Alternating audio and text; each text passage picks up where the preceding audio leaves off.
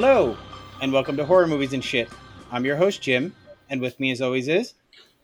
Resistance is futile. I am Bork. Maybe Uh, Jim, that, that was a Star Trek reference. I know you don't watch that. So. I, I know who the Borg is. Thank you very much. Yeah, yeah. So, anyway, I thought you with said us- Mork. I, I thought we were talking about Robin Williams over here. That's an option. so, with us today, we have Chisto Healy. Chisto, how are you? Uh, I am I am pronouncing your name right, right? yes, you are. Okay, You are. Fantastic. I'll drink to that. we will be drinking most of the evening. Um, yeah, I'm doing well. Uh, anytime, anytime I've got Jameson and football in the background, I'm doing well. So That's fantastic. Mark, how about you? How are you? Oh, yeah. Well, I just uh, I'm back from Hallow Scream, Jim. Well, we've already discussed my adventure to Hollow Scream. I hope yours was not as eventful. Yeah, it's fine. I mean, like, I went with my wife, right? And uh, Mhm. you know, she gets she gets jumpy as we go through the houses and stuff. But I, I'm sorry, I'm just so desensitized about horror and jump scares and stuff. I just walk through them and just kind of laugh at them. It's Yeah. just- that, that's cool. That's cool. That's cool. But it was fine. Yeah. they're not Awesome. very good jump scares then. No, not really. Well, no, everybody around me was screaming. Like in one of the houses, we had we tried to get away from them. Like a, a group of probably five or six. They were probably 14, 15 year old girls. And they were just screaming at everything. And they were screaming before they went in. It's just like, oh my fucking God. And then the next house we went in, it was an older guys in front of us with their wives or whatever. And one of the guys was absolutely fucking hammered. He's all like. I'm like, okay, dude, like, don't talk to me. I don't, I don't like talking to strangers. so we were trying to get them to go forward, but it was a good time. I I had uh, I I love haunted attractions. And uh, normally, I just go and have a blast, especially if I'm with people who scream, because Right. that Right. to me is just su- super fun. But there was one time uh, when I was younger, um, they got me good. Uh, I'm deathly afraid of clowns, like petrified. To me, there's there's no such thing as a not scary clown. Uh, you know, there's they're all horrifying. And uh, we went to this haunted house. It was actually in a in a in a Nathan's restaurant, and they had uh, a sign that was like it was like Bobo's Clowns or something's haunted house, and I was like, oh no, I'm not going in. And my friends were like, no, no, no, he's just the host. It's just his. There's no clowns inside. We win already. And then we get in and we get to this one room that's like the clown room. And there's like just 15 dead clowns in all different ways. One is hanging from a noose, one's on a bed impaled on something. You know, they're all over the place. And I was like, what the hell? And then at the end of the room, one of the clowns steps out from the shadows and then walks back. And I was like, no, that one's alive. I'm done. And that they're like, no, you gotta go, you gotta go because there's people behind us and there's no other way. So my friend shoved me from behind, and I stumbled forward and actually tripped over something and fell. And when I fell, I looked over, and the living clown decided to get down on the ground to be on eye level with me, and then start crawling towards me. Oh, Jesus. And I started kicking like I was in a horror movie. I was just kicking at his face. I was like, "Get away!" Like full on, you know, B movie scream queen. I took off running like a bat out of hell, and they had these uh, walls that were like made out of like black garbage bags, and I couldn't see where I was going because I was in a total state of panic, and I dove and crashed through the wall, and there were people on the stairs waiting to go in, and I came flying through the wall and tumbled down the stairs, and all these people were like, "Oh, maybe we shouldn't go in there," turned around and left. It You was uh, were advert for that house. For the, yeah, yeah. It was. it was not my finest moment, and that's okay. or maybe it was. I yeah. Depends on how you look at it. So, uh, Kisa, we wanted to talk about you. You have something very special happened to you recently, right? Uh, recent what? Which thing? Your book was just published. This podcast. No, no, that's Uh, not this special. podcast Mark. is pretty special. I think it's special. I, I, it's more like being defiled. I don't think it's special. Uh, being defiled can be special. Oh, we'll Maybe. talk about that later with James. So you you just had a book published, and I know Yes. that because I just bought a physical copy of it. Okay, you yes. I, I mean, I've had I've had many books recently, but uh, but yes, that one uh, is is definitely um, special to me, and it's doing really well. So that's uh, it's it's my only book that's hit number one. So that was Oh. pretty exciting. Fantastic. Yeah. so if you had to describe this this your new book, it's uh, the Gateway in Apartment Eight, right? Yes, uh, which is actually book two in the Sun and Sunnycrest Apartment series. Oh, great! Now I got to go buy another book. Oh, um, I hope you do.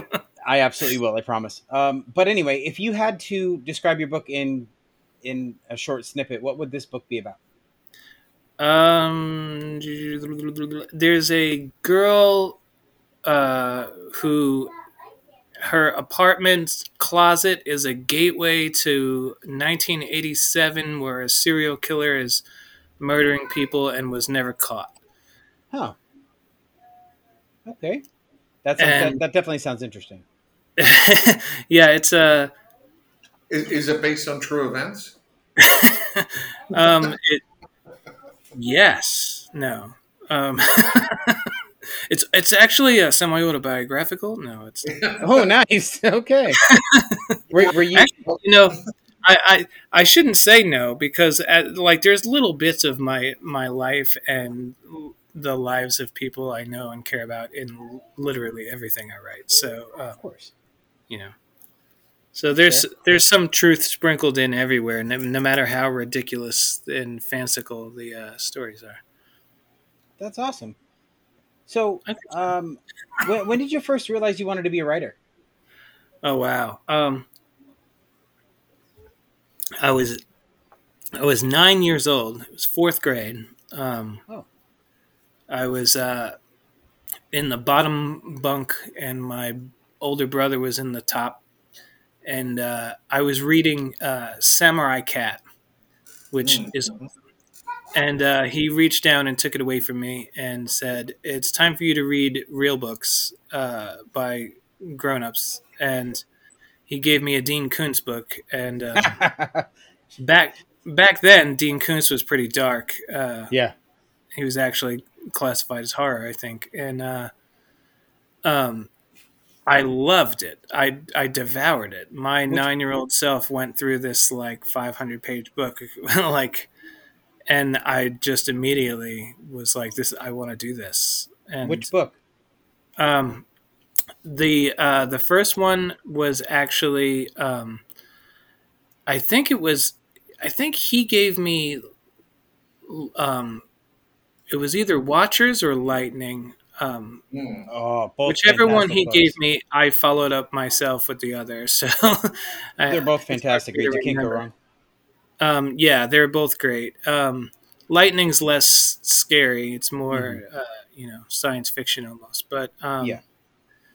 What, what and then what did you and think then of I the Watchers movie? Have you seen the Watchers movie? yeah, I tried to pretend I didn't, or to I did. Not everything Corey Haim did was amazing. Um, Right. That's true. Um, but uh, I read Servants of Twilight, and that one, like, really, that was the one of his that really made me, uh, like, it was the first thing I read that horrified me. It scared me. You know, I was a Yeah. kid, and it's about a kid that may or may not be the Antichrist, and Yep. uh, and I was like, wow, like books can be scary. I knew movies could be scary. I didn't know books could be scary. Yeah, I, I So- think- didn't they make a movie of that one too? They did. It was a made for TV Yeah, movie. there- Dean Koontz has really gotten a bad break with movies. Like, So, between you and me, in my opinion, Dean Koontz's movies are only bad if he's involved. He destroys his own source material, and it's so annoying to me. what what Phantoms, which is awesome. What Dean Koontz movie is good? Phantoms. Um, It, Okay. That's garbage, Mark. Do not ever say that again. I love that. Um, I was gonna say is- there are people who like the Phantoms movie. I'm not The- one of them, but right. The book is fantastic. The movie is right, yeah, terrible. I love the book. Yeah, and to be fair, most people don't like it, but I think just whenever I watched it, it was just in that sweet spot of kind of a monster movie uh, type thing, and it reminded me of Silent Hill um, a bit, like the game. Um, Yeah. I, I, I just, love again, I, I read the like I really like the book too, but I, I like the movie. I know it's a bit of a meme now with the whole uh, you know the bomb. I, Um, I will say um, the movie that I enjoyed very much was Intensity. I thought that that made for TV movie was done really well. yeah. It was. It was. You know, it was at least um, accurate. I Yeah. felt. John C. Reilly. Sorry, what Mark? But uh, It's John John C. Reilly, right? Is that his name? The main guy, the protagonist. John C. McKinley, I believe. John C. McKinley. McKinley. John, oh C. yeah, very, very different people. John C. Reilly can pull it off too. Yeah. I would watch it. I would definitely watch it. that would be interesting for sure. I'm sure Will Ferrell would be in there somewhere too. And uh, then obviously, uh, you know, whenever Haute Tension uh, came out, the Oh man, that movie- movie, I- it's I- a copy of Intensity for most. I it's it's brutally a copy of it, and Dean was super pissed, and I don't blame him. Like I was pissed on his behalf. You know, all the people that love that movie, it it kind of like makes me want to yell because it I- like it's like they read the book and they said, "Oh, I want to make this entire thing except change the end." Like Yeah, that's all. right. I swear they probably changed the ending just to say, "Hey, we're not copying it." Right, exactly, exactly. It's like the Vanilla Ice of movies. Like mine goes boom, boom, boom, ba dum dum. It's different, Right. you know. I, I think um, Aja's uh, came out and said, "Well, it is kind of intensity. That's where he took it from." But um, I mean, they even called it high tension. Come on, intensity, high tension. Like Yeah. Jesus. uh, but it is extremely brutal, which I like. But it is. I mean, well done. Well done, but still, you know, well done plagiarism, still plagiarism. That's Right. true. So I have a question for you. What, what's your favorite part about being an author? What do- What do you like most, whether it's the process or developing the story or what, whatever? What, what's your favorite Um, part? I love everything about it except um, marketing. Okay, that's fair. I mean, I love I love writing. I I could just sit and write endlessly for like for the rest of my life, and I would be the happiest person. Um, and I love I love planning uh, things. I love you know getting the covers and dealing with you know people and publishers and cover artists and editors, and it's all so exciting to me still. And then like interacting with readers and like other authors and like building community. I, I love all that. It's just uh, just having to deal with like mailing lists and websites and social media and like uh, I, it's that's not that part is just super hard for me with my. ADHD. So I, I have always a question authors on. I'm always super interested. Do you come up with the plot as it goes along, or do you have like an outline of the plot, or do you come up with characters and then put them into a certain situation, or, or you know, how, how I you usually coming up with the story? I um I usually come up with an I like an an I basic premise idea, and then um and then I come up with how I want to end it. And then I uh, come up with how I want to begin it, and then I just wing it from the beginning to make sure I like see my way to the end. like, One of those sort of what would happen, like just as like an open thought experiment. What would happen if this started to happen, and then build it from there, or Yeah, I mean, well, I like I get an idea.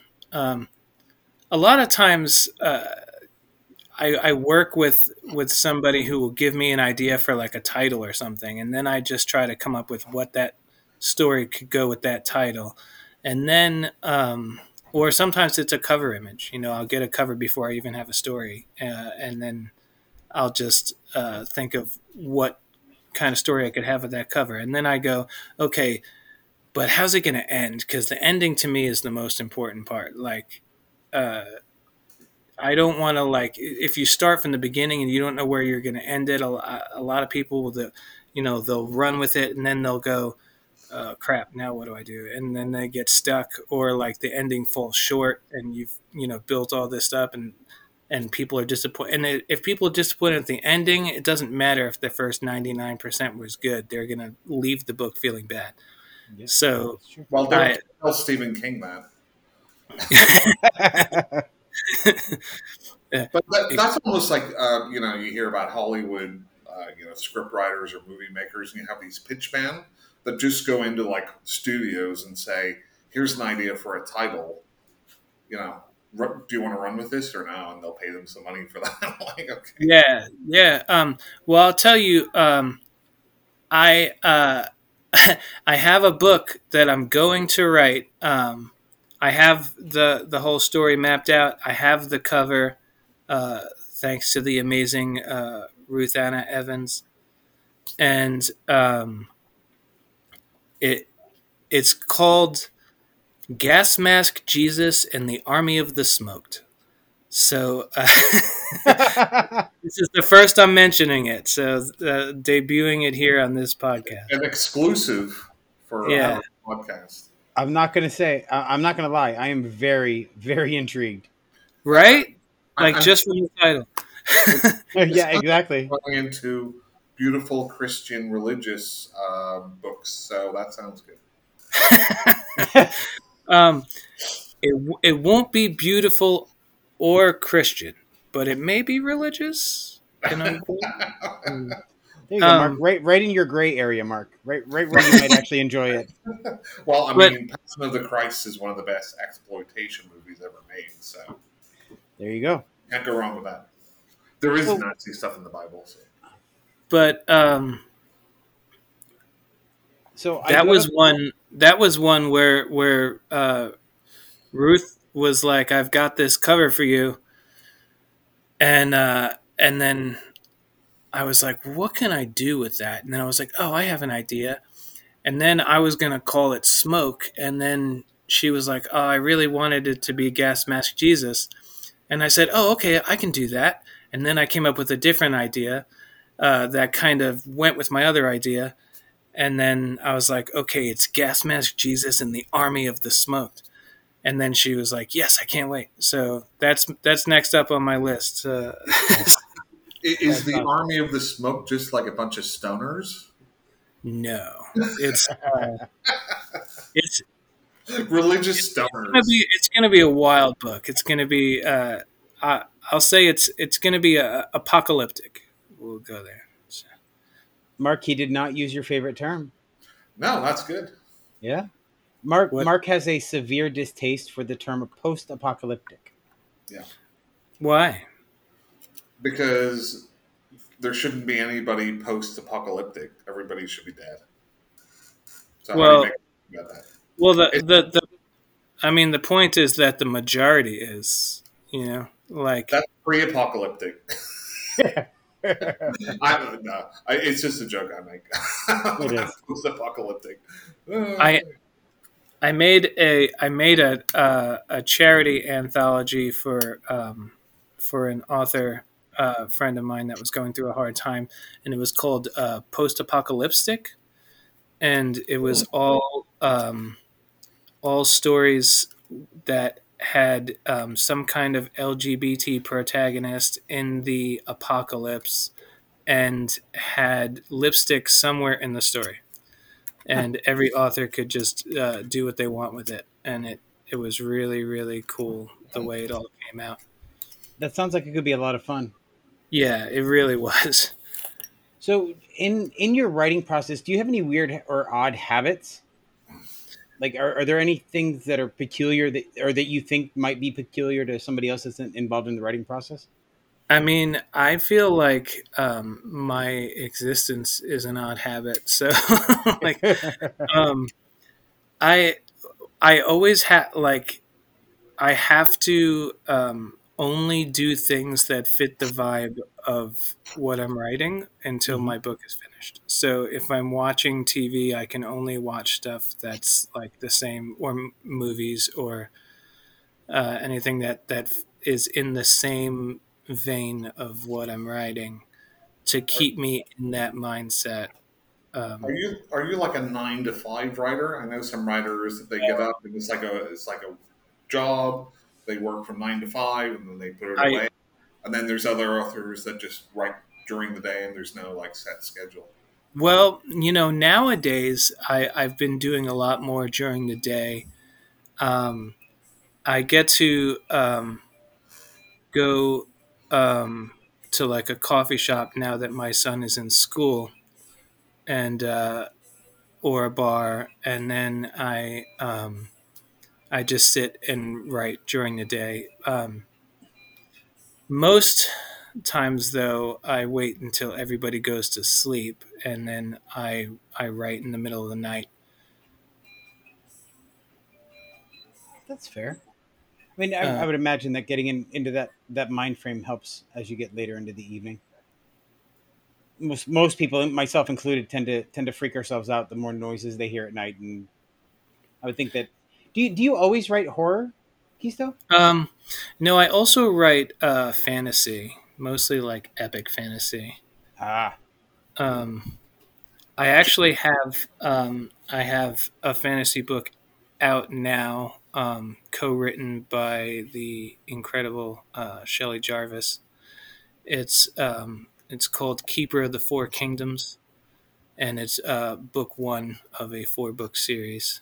Um and then uh, she and I are also working on two other series, and then I have another fantasy uh, series of my own that was book one was already released, but it's been pulled and it's being reworked and re-released by a different publisher uh, in in early t- 2024. So fantastic. So uh, you've written uh, a number of novels, right? Which which one would you say is your favorite? Oh, I hate that question. That's. Everybody asks that question. That's my least favorite. favorite child, right? Yeah, it's like you, you can't do that. Like they're all special for their own reason, or else you wouldn't write them. You know, uh, I don't know. Um, So maybe here's a better question if you're struggling with that one. Which one of your books would you like to see made into a movie?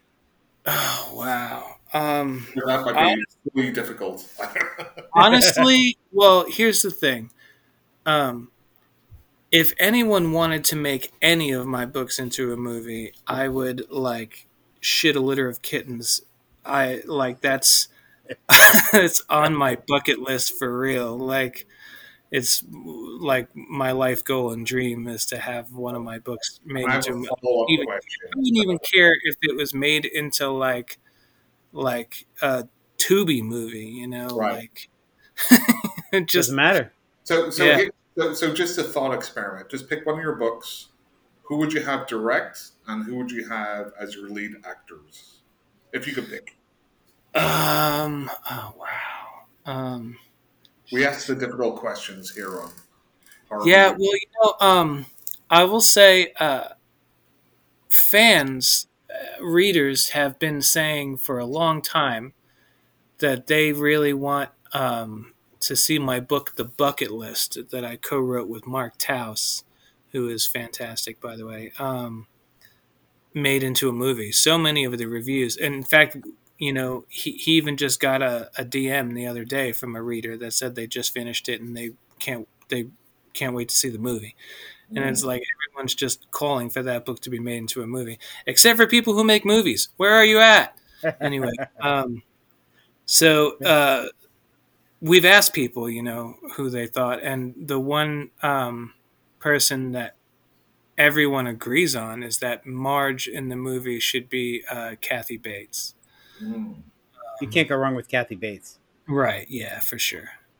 Um, but I don't know about uh, you know the the book is about um, it's three different couples that all have their own bucket lists, uh, and they're all in different age categories, and the oldest of the couples uh, is a um, they're a married couple of serial killers, and they have things that they want to check off their bucket list before they kick the bucket. Mm. So they take over a bed and breakfast that the other two couples end up staying at, Huh. and uh, try to live out their bucket list on their guests. And uh, it's it's actually a horror comedy, so it you know it goes really gruesome, like extreme horror, but also really goofy and silly and funny at times. Um, so So I don't we- know. It would make a good anthology movie. Yeah. Maybe you should read the book. Yeah, we, we definitely will. Um, but yeah, it was put out by Evil Cookie. Uh, it, it, it's my book that has the most uh, the most reviews for sure uh, on Goodreads. It has like sixty something, uh, which is miles ahead of anything else. So going going back to the the reviews topic, how important are reviews to to an author? Like especially to you, like how, how, what do you do? How do you deal with the feedback, whether it's positive or negative? Um, well, I mean, uh, negative feedback is just part of the game. It's gonna happen no matter what you do. So, like, the only way to deal with it is just just not to.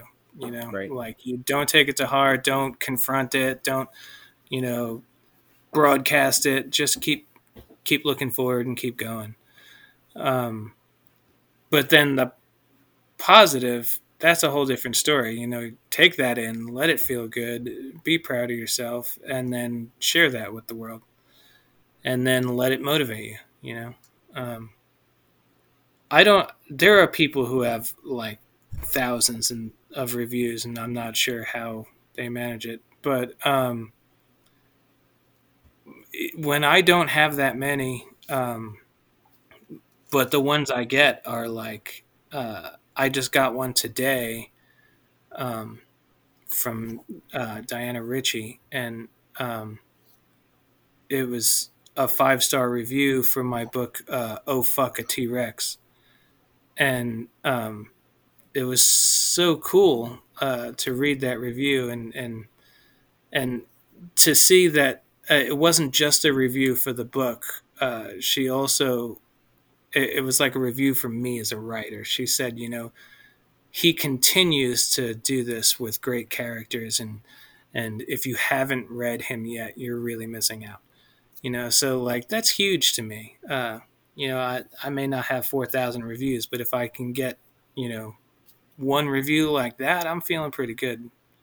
Because it's Yeah. not like she's a reviewer. That was her 400th review. You know, it's not like so, it came from my dad or something. right. And I, I. I, think, I think it's kind of human nature, right? So when you go to buy something, you look at reviews, and it's almost like, oh, there's like 40 great reviews and there's two bad reviews, and you kind of look, look at the bad reviews, and that, that's what gets in your head sometimes. So I think as a content creator, as an author, you probably have to be very uh, disciplined in trying to like drown out noise of people that maybe don't understand it. But uh, has there Mhm. ever been like a criticism where it's improved what you've done? You've read it and you're like, well, yeah, maybe, maybe I should change something, or maybe I mean, a point. I mean, not.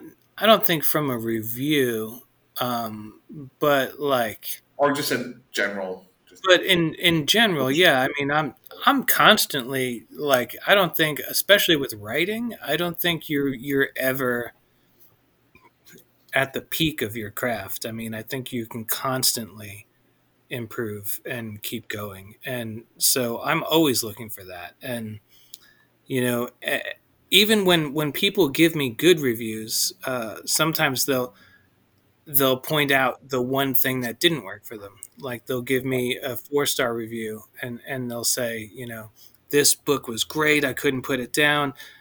This part bothered me, and like I do go, oh okay, and then you know, the next book I write, I take that into consideration and try to keep it in my head. Um, because ultimately I am trying to you know create a product and and make people happy. You know that's uh, I I write for myself, and uh, and I would write if I wasn't putting it out. Um, but if you are putting it out, you know, there's no point in not doing the best you can to uh, put out something people are going to enjoy.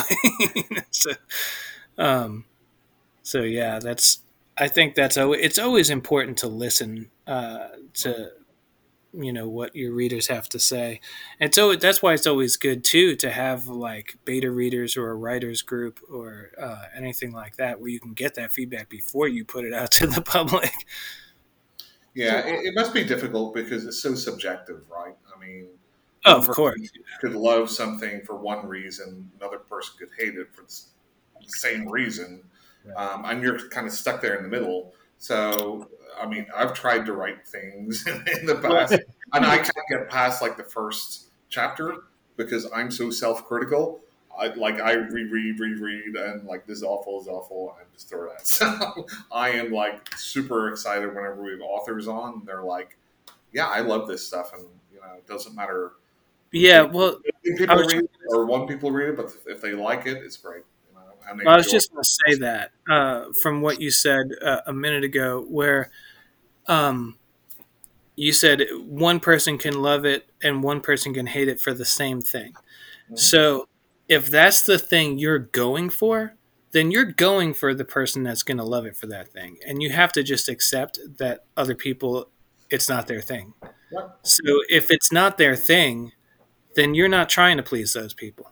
So if it's someone's thing and they don't like it, that's when you have to, you know, go, okay, maybe I didn't do this well. Yeah, I, but I, I'm, I'm people that it's their niche, niche, however you want to pronounce that, niche. niche. Uh, if it's their niche, then uh, you know, if you if, and you please them, then you're doing fine. You know, it doesn't matter if I'm curious else. because I've heard this conversation a few times in different authors groups that I'm in. Um, how do you handle writing from a different person's perspective or a character's perspective that may not mirror your own? How do you handle that process? Um, well, what what I personally do is I try to to pull from. I still try to pull from reality, from people that I know and experiences that I've I've seen, and um, and people I, I may know intimately, and what what I know that they felt and what I think that they would feel in that situation. And um, one thing I have been credited with, and I pride myself on, is people say uh, that I write people really well, mm-hmm. and I do go outside of you know myself a lot because I feel like you should. I feel like if you if you don't, you're putting yourself in a box, and I don't ever want to be put in a box. So, um, all types of people exist in reality, so all types of people should exist in fiction. That's how. Mm-hmm. I absolutely agree. Except Mark, he shouldn't exist at all. That's my whiskey. Damn it! Sorry. Wait until we get into uh, the yeah. Jim bickering like fucking podcast. Yeah, I, I, would I would do the whiskey now because there might be a few mouth spitting uh, issues yeah. later. your neck. It's the best thing. Yeah. Um, Mark, you have any more yeah. questions? Um, no, I mean, um, Chisto, if, if there's just anything that right now you want to kind of let our audience know, this is what you just released. This is what what's upcoming. Whatever, however you want to promote yourself. Because, yeah, absolutely. Uh, well, uh, I, I, I, I have a bunch of that. oh, I have a question before you get into that. Are any okay. your audiobooks, or do you plan on releasing it? Is that something? Because that's the I, way I normally consume books right now. Audiobooks? Yeah. Um, well, you know, the book I was talking about earlier, The Bucket List, uh, mm-hmm. has an audiobook, and the narrator for that book nailed it. I, it's one of the best audio adaptations I've ever heard, and I was so proud that it happened to be something I worked on because I was like, I I, it was bad though because I was like, I almost don't want people to read this book anymore because it feels like she owns it now, like, and it should just be consumed this way. like, it's so good. Yeah, it's, it's almost that first step before like a movie um, adaptation, right? Because yeah, yeah, she did. She she did all different voices and put sound effects in and music, and yeah, she's. It was pretty. It really can affect how you consume that media, right? Like an audiobook, if the is terrible, even if the book's great, it, yep. you know, and vice versa. If the book's not that great, but the narrator is great, you can really buy into that. Yeah. Um, my my my first Sunnycrest book, um, "Accidental Murderer in Apartment 34," is um, is on audio, and uh, it's it's interesting because I've had everyone who's listened to the audio version by the end of it has loved it, but some people at the start are like, you know, the narrator sounds like he should be narrating Disney, and it's kind of a really dark source material. So like, it's weird, but um, that's almost why I picked him uh, because it it just the book is is an unreliable narrator uh, story so uh, it just adds to like the quirkiness of it. Yeah, I, have had books like the one that stands out is uh, William Peter Blatty, and we'll get onto The Exorcist soon. um, narrating, narrating The Exorcist, like whenever I first started listening to it, and obviously I've read the book before, but like his voice for Regan and stuff just seemed really strange. Yeah, but the more I listened to it, the more I'm like, okay, I'm on board with this. So sometimes you can have that sort of start where it's, uh, I don't know if if it's going to work or not, but the more you listen to it, and then you get bored with it. So. I, I have that same issue when I listen to audiobooks. Like I, it takes me probably a good 30 to 40 minutes of narration for me to get used to the can the the the the narrator and their style and their voices and that kind of stuff especially if you're listening to a series and then they change narrators it just gets really obnoxious. Yeah, that's weird. Um, uh, another thing that that really pulls me right out of it, that of course wouldn't happen if I was reading it, is when there's like a male narrator and they try to do like a high pitched girl voice. Mm-hmm and I'm like, that just it sounds like someone like making fun of somebody almost. Like it doesn't sound it it doesn't sound real or authentic at all. And like all of a sudden, I'm just like, what? And then I'm not paying attention to the story. Right. I'm just like, that's exactly. it's like it's like Mickey. Yeah, it's it's it's just yeah, it's definitely obnoxious. It's like just don't, just don't do it. So, Chisto, do you want to maybe um, sound off with your your social medias and stuff so people can follow you if they want? Oh well, it's you know I'm on everything and it's just my name. It's C H I S T O for people who don't know Chisto C H I Key S T O uh, Stow and Healy H E A L Y and you can at me and find me just about anywhere. So um, yeah, and then I have chistohealy.com, but as I was saying earlier, I'm really miserable uh, at updating it. It's been like probably close to a year, and I'm I'm bad. And the person who worked really really hard to like build that for me, and then make me videos to teach me how to do it, like they deserve way better than what I've done with it. So Oh, that's okay. Don't feel bad. Mark doesn't do anything for this either. He won't edit it. He won't book guests. He just wants to come on camera and, and look pretty. No, I mean, so, so, so, so what Jim's trying to do is avoid our next section. Uh, we all had a pretty lengthy Facebook um, conversation on Messenger, which we're going to probably dip into because I thought it was pretty fun. No, no spoilers though, Mark. No spoilers. Are, are you sure? Because I'm... I want. I'm telling you, no spoilers. There's that's not an option. Chisto hasn't seen the movie yet. we don't yeah, yeah, yeah. No spoilers. No spoilers. No spoilers. Okay. Yes. Because as you know, literally everyone has said it's absolutely awful, and I'm still going to watch it because. Yep, and I felt the same way. Jim, Jim, um, let's put this in context a little bit. So, Okay, Blumhouse, um, David Gordon Green, right? fucked Well, up another trilogy. They yeah. they they, uh, they they they did that awful Halloween trilogy, which made the Rob Zombie movies look. I love the first one. Wait, wait, yeah, I was gonna say the 2018 was a pretty decent. Yeah. pretty decent Like, Right. I, was- I the rest just, are garbage. I, I watched Halloween Kills, and it was so bad. I went back to the first Halloween because I remember liking it, but I rewatched it and I fucking hated it. And That's then Halloween Kills. You watched it in a bad mindset. That's why you were already We- feeling those emotions. So, so we I'll watched say we did it in a watch along, and and it was not fantastic the second It- time. So, so I this right with an author on here. To me, the bedrock of a good movie is the script writing. It's the writing. It's, oh yeah, for the sure. writing can be bad, the acting can be bad, but if there's good writing, that movie will still succeed for me. Um, those movies just it, it was they were trying to do this nostalgia porn, then trying to bring their own fucking bullshit into it. It didn't make any sense. The characters were unlikable. Um, uh, uh, but anyway, we're not talking about those. those To me, so Blumhouse.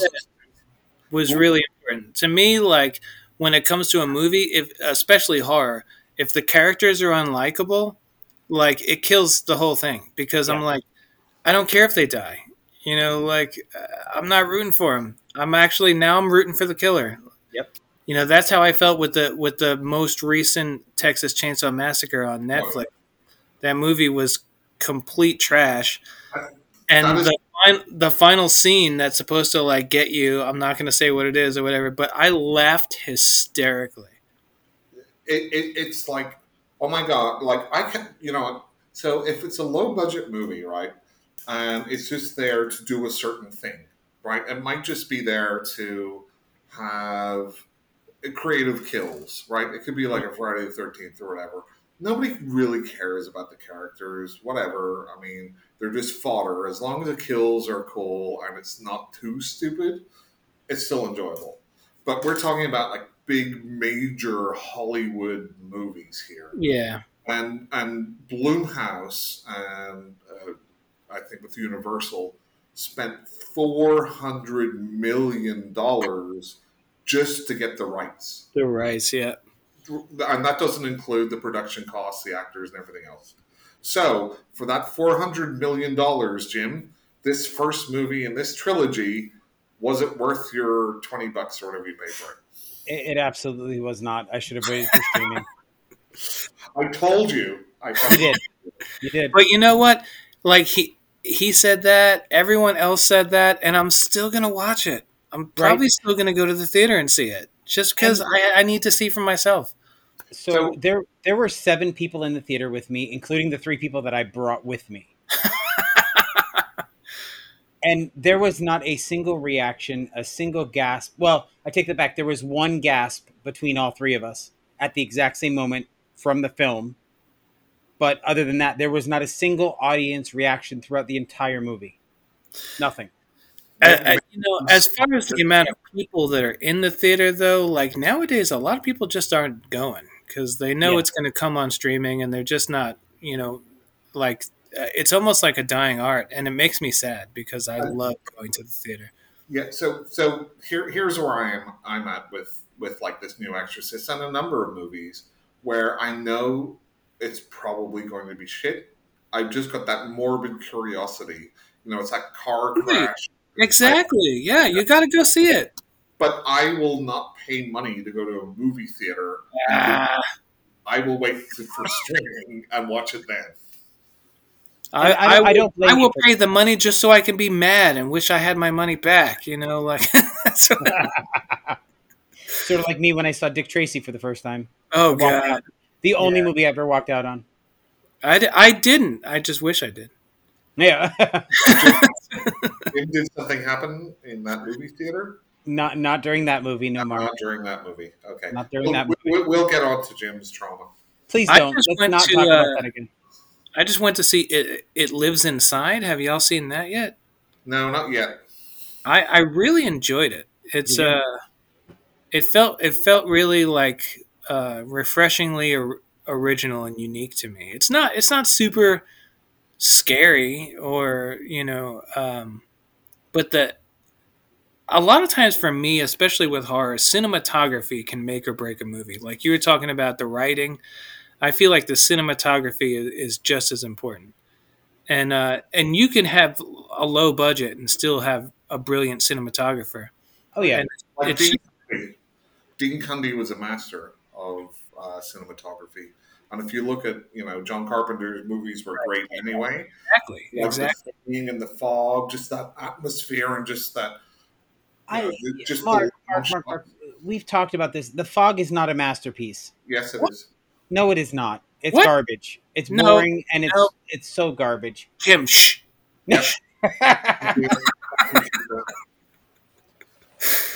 A sane voice in the room other than mine. I, I feel like because you know, given the cast and giving this given the storyline, I feel like I should have enjoyed the fog, but I did not. Did wait? You don't like the remake, do you? No, no, God, I do not. Okay, thank you. So, I don't like the so on. Jim. That's, that's a, Jim, Jim, what is your rating out of ten for the original Fog? I'd probably give it a four, four and a And half. what, is your, what, what is your rating for the remake? Oh, probably a two. I, I hated everything about that movie. yeah, it was god awful. You understand the level of person I have to deal with on a weekly basis. No, you know what? I, I, I mean, I agree with the two. Um, uh, the Mhm. four is, is ridiculous, but um, you're entitled to your opinion, but you're wrong. Anyway, so um, I, it was actually funny because I was watching. Um, I, I just started watching Fear the Walking Dead. Uh, I never watched it, and I've, I'm watching it on streaming.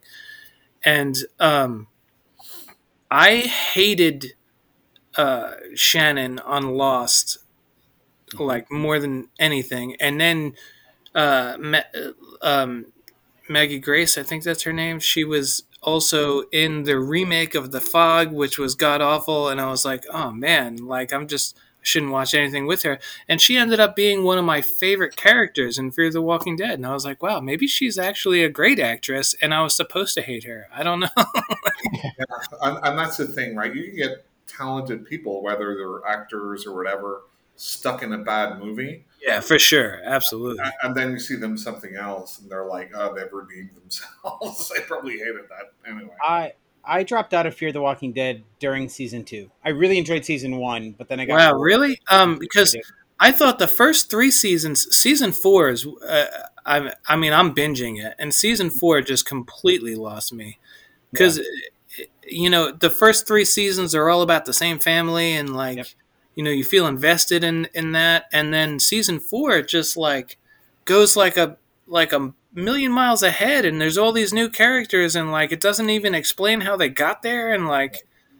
And it, I'm just like, what just happened? It's like a different show all of a sudden. It just completely pulled me out of it. So, So, um, Mark, Jim- you wanted you wanted to talk more about my experience, my movie experience. So no, no, no. Before that, Jim. So, um, I want you to rate every Exorcist movie you've seen. oh Jesus Ooh. Christ, I've So- seen them all. Okay, so Exorcist, the, Uh, it, it, it's a nine and a half out of ten. the Exorcist Two. I'd say probably six out of ten because it's a it's a fun mess. Yeah, it is. I, I, you know, I was gonna say I'd give it a seven because it's enjoyable. Yeah, it is. It it's a lot of fun, even though it's a giant mess of a movie. it really It- is. It's another one of those car crash movies, right? That you just can't help but turn your head and look at it and be. Exactly. but I, I love, all right. I love movies like that sometimes. Like it, it, it, you know what? If if you have a good time, the movie's a success. Like Yeah. that's Yeah, Yeah. I mean, objectively, it's bad. I mean, it's like Troll Two, and like a lot of these, so bad it's good. yeah, And exactly. Mark and I, Mark and I had this conversation about um, like the experience of watching the movie goes a long way. Like I absolutely hated Freddy versus Jason. Right? I think it's a shit movie. But the experience I had in the theater made it so much fun for me. That- That's bullshit. Freddy versus Jason is one of the Shit. best. It's shit. to- either franchises. Well, here's the thing. Everybody wanted it. Everybody everybody'd been waiting for it. We've been hoping for it. I remember when I was in middle school, maybe even elementary school, my brother drew a picture. Uh, he was just like a natural born artist, and he drew a picture of like Freddy and Jason facing off. And I was like, oh man, if they made that movie, it would be so cool. You know, it's just a thing everyone wanted. So it didn't even matter if it was shit. Everyone wanted it, so they were gonna enjoy it. like, And Freddy versus Jason does exactly what it says in the tin. It's absolutely awesome. Put that against something like Alien versus Predator, which is just a watered down bullshit PG thirteen garbage movie. oh god, if we're comparing, there's no way to compare the hard two to though. disagree. It's because they're versus Sadako versus Kayako. Yeah, that was Fantastic, great. fantastic. It was I great. loved it. Yes. It does what it says on the tin. Yep, it's absolutely ridiculous in the best way possible. Yeah, Absolutely, yes. If you look at the Alien Exactly franchise, what I wanted from it. franchise, they're like R rated, blood and guts, like just all out, right? For So the I- part. I, I will say that for Freddy versus Jason, they captured exactly what the audiences wanted. Yeah. Right? They did that. And like I said, I don't care for the movie, but the theater experience made it so enjoyable for me. We, you know, it was a packed theater. Everybody was hooting and hollering and just having a great time. You know, during the whole fight scene between Freddy and Jason, when he, Freddy's being hacked apart, me and the guy sitting behind me are quoting Monty Python, uh, the Black Knight skit. So it was a blast. What, It's what, just a flesh wound. Yeah. what I would say about Exorcist 2, I think in retrospect, it's a lot of fun. Yeah. I can only imagine people in 73 who watched The Exorcist and loved it and then went to the movie theater to watch The Exorcist 2. They fucking hated it. We're like, what the? You know, acid was a lot more prevalent back then. Yeah, so that's it would have true. Been that hated. That's true. Yeah, but math is much more available now. Um, no, but seriously though, Exorcist three. I would give that probably a six or a seven. Ah, man, I was going full nine on that. 10 out of I, yeah, I, I think it's a good movie, but I don't think it's as fantastic as everybody says it is.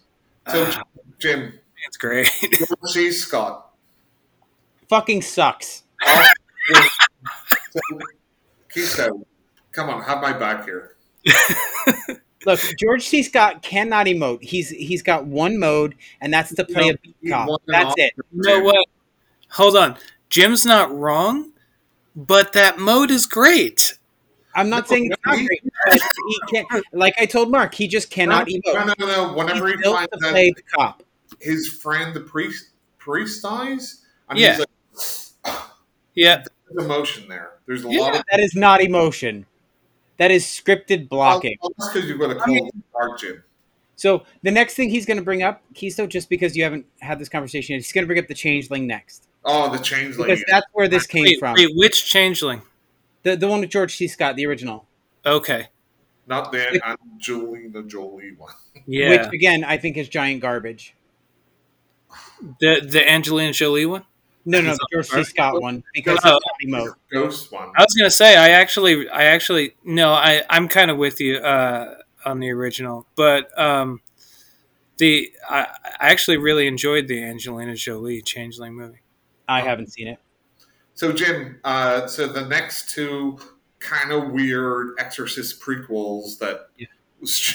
like, what the fuck was the studio thinking? Oh, the uh, beginning, Exorcist, the beginning. I I, Well, I there really was enjoyed the that. beginning That's and all I said. Dominion. There was Dominion, the prequel to The Exorcist, and then Exorcist, yes. the beginning, which essentially Yes. are the same movie, It just is. different cuts It because is. they cut they got different directors. Yeah, it is, and and one is done better. So that's why I went straight to the beginning.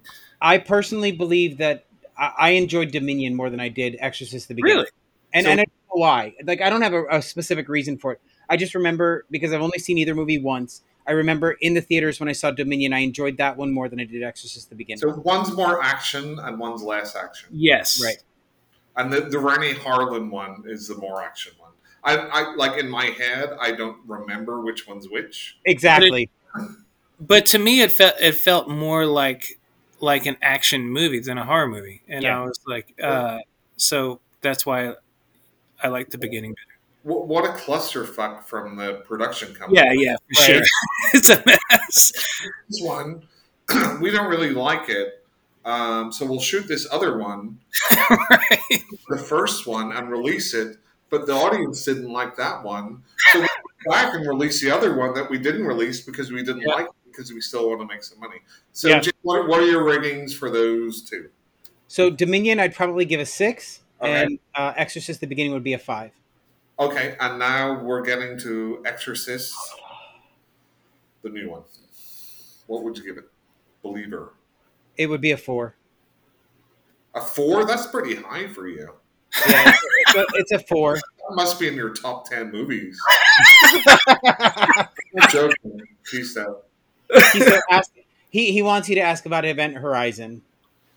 So, Wait, so hold, hold on. If you say you don't like Event Horizon, I'm going to walk off this podcast. No, no, no, no. I, I do. But when we when we discussed our favorite horror movies, right? He asked me to rate it, so, and I think I gave it a six, right? so Jim, Jim, hang on. I asked for your top five horror movies. Right. and How you rated them. Right. And Event Horizon was in your top five horror movies. Absolutely. And what did you rate it? I think I rated it a five or a six. I think. What? First of all, how there's- can you rate anything in your top five, a five or a six? Why would it be in your top five? There's a billion horror movies. Here's the reason. Here's the absolute reason. I absolutely adore that movie, and I think it was fantastic when it came out. The special effects do not hold up Right, but why wouldn't you have something higher on your list than because that? I have so much love for that movie. It was fantastic. Well, it's not that fantastic if you're rating it a six. Yeah, It is. exactly. Uh, it's No, you have to. You you say the special effects don't hold up, but you have to rate the special effects for the time. right for the time. Like if I'm basing it off my initial viewing of the movie, it would be a nine out of ten. Okay. 100%. Yes, But- exactly. When Mark and I spoke about it, we had just rewatched it, and I told him it does not hold up. So my my revised rating, It's still in your top five horror movies. yes, Jim. it is. Yes, it is. So there's no horror movie that's more than a six out of ten in That your top five horror movies. That is not true. Well, well, I asked you your top five horror movies. Oh, and Wait, Because most of my top five horror movies they hold up. but I don't. I don't have to adjust the rating. It's, or- it's madness. It's like I'm losing my mind. it it, re- it really is kind of a like a I don't know like weird Madness. paradox or something. I'm very complex, Chisto. Just How would we live this over and over again for all eternity? Wait, I am. I, I have a question. Have Sure. y'all seen the movie Dolls from the Yes. 80s? Oh, from the '80s? Yeah, absolutely. It's a great. It's a great '80s horror movie. Okay, that movie when I was young like traumatized me, and uh, I went to watch it again because I assumed that it wouldn't hold up. I was like, Right. oh, it's probably if I watch it as, as an adult, it's probably like campy and ridiculous, and I'll just won't be. And then uh, the people I watched it with were like, it's no wonder that gave you nightmares as a child. It's terrifying, and I was like, yeah, it really does hold up. Like, It's my it's my favorite killer doll movie. I never thought it was scary. I thought it was hysterical. No, no, no movie is scary. It's my all, favorite. My favorite line in that entire movie was, "Are they anti-cute?" like I that that's the only thing I remembered until I watched it again in my twenties No, when I initially saw it. Um, I I have, as I said earlier, I have a fear of clowns. My other thing is is dolls, especially like ventriloquist dummies. And then the main doll in that was like a jester, so Yeah. it was like a clown and a doll. It like combined my two greatest fears. So You must have really hated Dead Silence then, huh? I I hated it and loved it at Yeah. the same time. Like What, what, what about Magic with Anthony Hopkins? Have you Oh, you know, I you know, I, I haven't seen it in so long. I don't I, I need to go back and rewatch it, honestly. it? It's quality. It is. Um, it's fantastic. It really Dead is. Silence though, like I I'm gonna come out and say it. I know, you know, obviously the world disagrees with me or it wouldn't still be fucking going, but I hate the Saw franchise. uh, completely from movie one till you know the whatever the fuck they're still putting out but um Dead Silence, I was like, hey, they did something pretty good. So um, I actually liked the collector too. So Oh, the collector is great, and the collection. And Yeah. I, I recently revisited them, and it was like I totally forgot how fucking brutal those movies are. Yeah. yeah, for sure. really, really out there. It's like awesome. But have you seen *Malignant*? Because that's a very divisive James Wan movie. Malignant. I'm not sure. Um, wait, you said James Wan, so Yeah. um, the Insidious isn't Yep. that James Wan? Yeah, he did *Saw*. He did *Dead Silence*. It's oh, they're all by the same person. Yeah. Yeah. It's no wonder I hate it. I hate all that is Insidious too. Yeah, he did the whole Conjuring. now I know I should just ignore James Wan. Thank you so much. I personally Sorry, like James. You don't need me. Yeah, I really enjoyed *Malignant*. I thought that was a fun movie. It I don't- a- I don't know. Like I feel like it's rare that there's a horror movie I haven't seen. So I might have watched it, but if I did, I- I'm not drawing anything from it. Yeah. It- well, I if I tell you the twist and you haven't seen it, it might ruin it for you. So I don't know if I should say it. Like what's oh, don't don't don't tell the twist. What's the basic plot line? So it, it's set up kind of like a giallo, right? And there's Okay. this Which I love. killer um, who's killing certain people, and this woman is moving into this house, and she gets somehow involved in it. And at a certain point, we find out who the killer actually is, and it's not who you would suspect.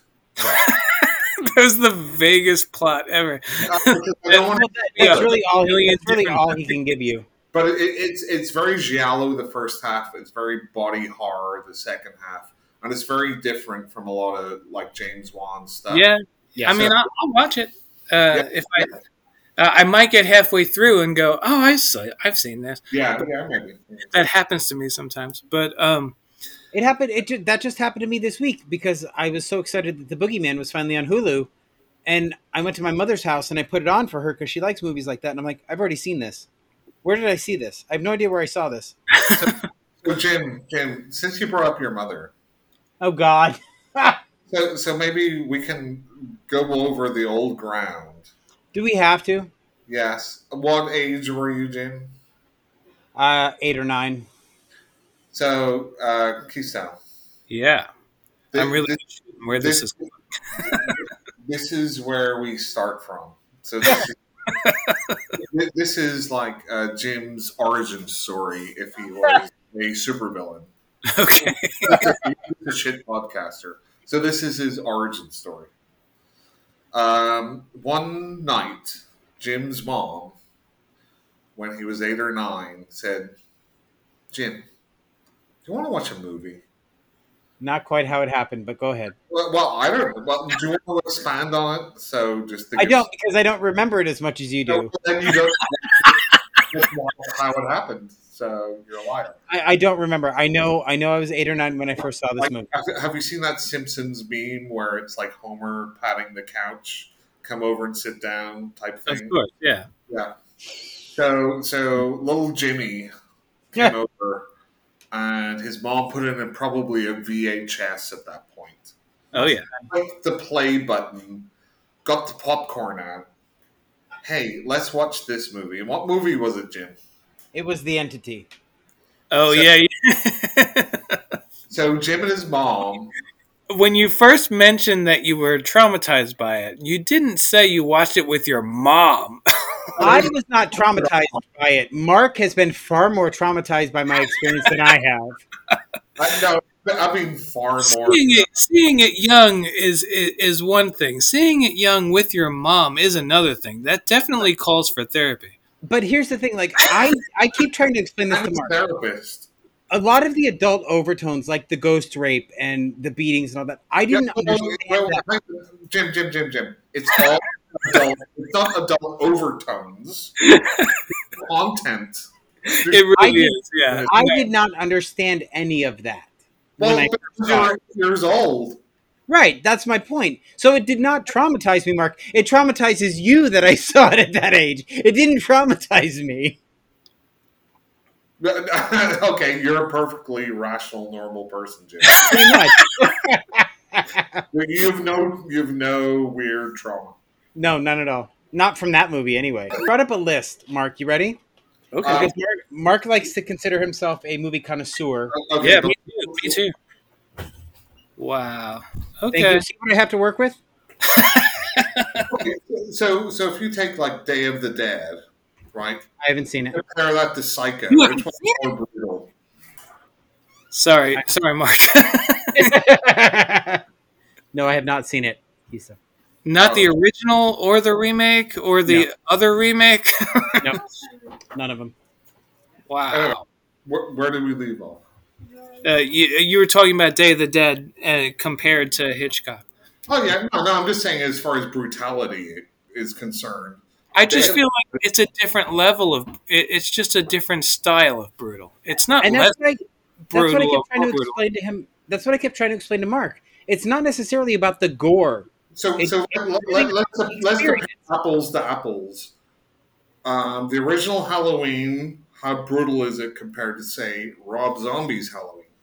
I don't know. I've only seen it once, and I'll never watch it again. Honestly, I you know, I I'm gonna say it's it's it's way more brutal because What yeah, the Rob, Rob Zombie's Halloween may have more gore, but it also gave you a lot more like empathy and feeling and like I actually like felt for Mike Myers. Where in the first one, I was just horrified by him. You know, so No, I, I, I didn't. And let's not let's not That forget. Rob Zombie movie, we could talk about the whole Michael Myers character because, um, to me, they fucked that character up so bad. Um, but Which- it is much more brutal. I mean, you have him sitting there stabbing and stabbing and stabbing, grabbing people like. It's, I mean, it's yeah, but like the brutal. yeah. Let's not let's not talk about the worst. Brutal is visceral, right? I mean, brutal is more visceral. But let's. Is let's it? It doesn't no, have I to be. disagree. It's So- a So if I smother somebody, like say there's a character that we all like, and it was, and, and I smother them with a uh, pillow. Okay, we like that character. That's terrible. Yeah. But if we get that same character and say in a remake or whatever, and we sit there and we slice open their body in all view, and we pull out their intestine. You- there's but- one the, the, the, the pillow smothering to me is not as brutal as the treatment. that. That's not apples to apples, though. Yeah, no, but hold on. There, there's context to it, and a lot of times when there's gore for gore's sake, like oh he got sliced in half and this happened, whatever. I'm like numb to that. I'm like, oh, okay, there you go. Like, and it doesn't affect me. But being- if you see someone who like loves them, like put a pillow over them and they're suffocating them and they're twitching and shaking and like that's brutal, man. Yeah. Disagree. Well, But you anyway. can try, Mark. It's okay. Well, you're allowed. Go hit your punching bag. so what were we going to talk about? We, we had a point to this whole conversation. I have no idea where we went. we were talking about The Exorcist. That's where we left off. Okay, So then you were going to bring up possession movies. I, I do. I have a list of 25 possession movies, Mark, and I want to know your thoughts. Oh wow. Okay. Just my thoughts. No, of course not just your thoughts. I've heard your thoughts. I don't want to hear your thoughts. We're going to please, please goes first, and then you. Okay. And I already know your. I already know what you're going to say about this one, Mark. And we disagree to disagree, but um, Chisto, what are your thoughts on the Last Exorcism? Uh, mm, I really wanted to like it. it uh, it was really frustrating. Uh, Yeah. it, it was a great idea, not executed well. I feel like. I agree. Mark, Well, that I thought it was great. Um, I, I, again, I, you know, you come you come at movies with you know your your own self, right, and your own belief sets and stuff, and, and that can influence you. Um, I'm, uh, you know, an atheist, agnostic a- a- atheist, and I think a lot of religion is just bullshit. And I thought it was great the way they showed him showing off all the tricks, right? He's just making money off these people at the start, and then you know they kind of flip the script and whatever, and that's fine. Uh, but I really like the way that they did it. I like the handheld found footage stuff. Um, Some I liked it. The second one, I didn't like at all. so not to veer off subject when there's 24 movies, but um, do you, like so you're a found footage fan? You think like the found Um, footage genre in general? I, I mean, it's just a form of filmmaking, right? So yeah, yeah, you can have good ones and you can have bad ones. Um, it, it lends itself to a little bit of cheapness. Um, so that's why there was so many of them after like Blair Witch Project. So there's a lot of cr- it's kind of like And- slashers or whatever. I'm, I'm in found footage groups, and uh, when found footage is done well, it's fantastic for a low budget. Um, but most of the time, I feel like it's not. So Well, Uh, well again, uh, to me, found footage like so found footage really early two thousands, right? Because the big boost of the Blair Witch didn't invent it, right? As cinema vari- variete from French movie making and then Cannibal Holocaust and everything. But yes, project really set it ablaze, and, and it kind of was the same as 80s slashers. It was the same formula. It's like we have uh, video cameras now, which we can make real cheap movies on and far, follow the same formula. So there's going to be a lot of crap there, and it's the same in the horror in general. Yeah, but even even the crap 80s slashers are still entertaining because they're funny. And uh, bad found footage movies are not funny. they're Well, just great. Well, well, here here's the downside of that handheld. It's not even found footage a lot of times handheld, is that you get a lot of the camera going back and forwards on the ground, right? As somebody's running away, and that's not good movie making, and that's not Like- Like let me let me just ask you since you said earlier that you're like to you the writing is the most important. Yep. Mhm. How do you feel about the paranormal activity franchise? I don't like it. Well, okay, so I take that back. I really hated the first one. I thought it was boring and slow, and I, I'm sorry, a, a door opening slowly um, over a number of nights just it, it just didn't do anything for me. Um, I liked a couple of the sequels down the line. I don't really remember them that much, but yeah. See, uh, I have the complete opposite opinion. I I, and a lot of people do. A lot of people love like the, the first, first movie to me was like it, it was something like found footage done really well so i really appreciated it. And then the writing just took the story in this really weird direction. They just kept getting worse and worse as it went on to where it just became the most ridiculous thing. Yeah, And- and, and, and, and I like whenever they started to do something a little bit different with it.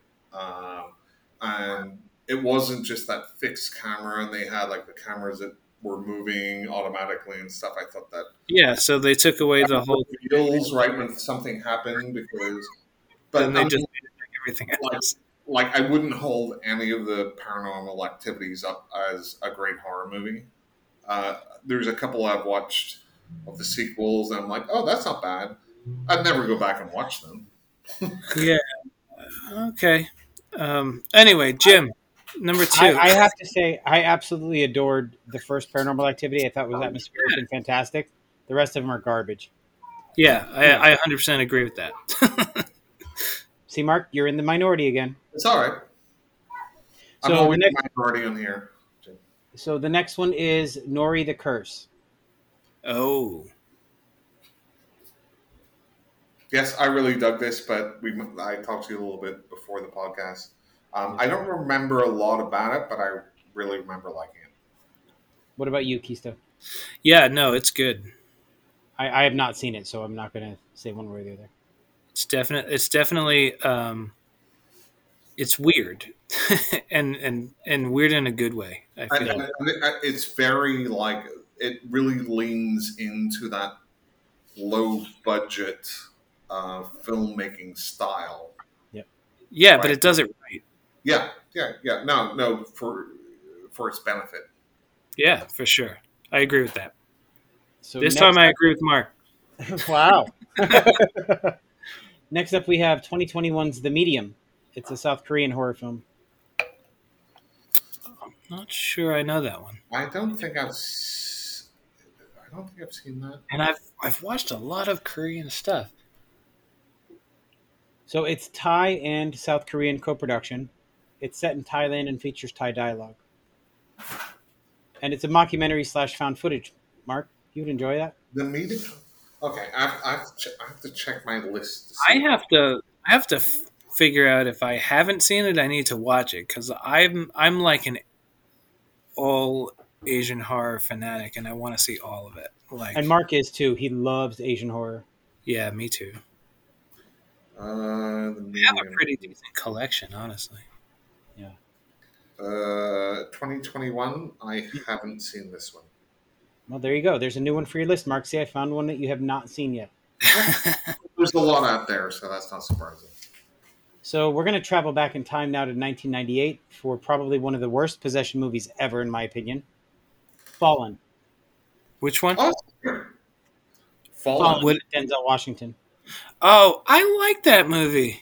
I did not. Time is on your I. I really enjoyed it. yeah, it, I think it's a lot of fun. Where where it keeps switching. Yeah, Yeah, yep. It's, Yeah, it's, no, that's a great movie. I didn't care for it. It's okay. did well. So it's it's it's very like um, Wes Craven's. Uh, what's that one from the late '80s? Shocker. Where Shocker. from- Shocker was awesome. That was one of the most underrated franchise. Shocker is fantastic because it's so schlocky. Yeah, Fallen takes itself way too seriously. No, it does. It does, but like but it's supposed to take itself seriously. so gritty. It's But that's- Denzel. Like you can't go wrong. I- I'm not a fan.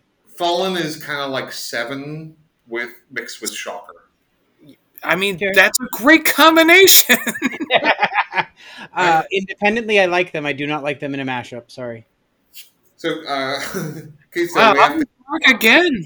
Count as far as who you would agree with more. But Yeah, we're, like we should be keeping a tally here.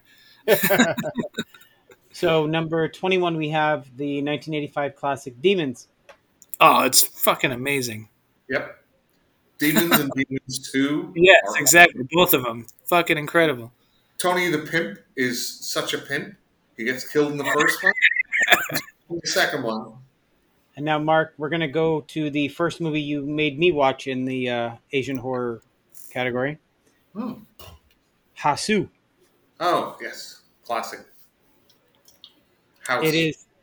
Oh, my favorite oh, oh, when the guy. wait, the the guy 1970s the- one? Yeah, Yeah. the 77 one. I'm actually going to see that in the theater in West Virginia next week in in like an art house theater. Have, you you seen not it seen it yet? I have not. Okay, then oh, oh, you're in for a treat. it is It's listed bizarre as a in the horror best way comedy. possible. It is. It is bizarre in the best way possible. It it's so over the top. It's With, very avant-garde. yeah, Yeah, yeah. That's why it's in an art house theater. the bananas are my favorite part of the whole movie. but but it's fun. It's not like like you know you, you get some art arty movies, yeah, yeah. which are just kind of boring. This Yes. one is just like a it's almost like a cartoon um, movie. It's it's just bonkers. Like all the characters are bonkers. Um, the setups bonkers.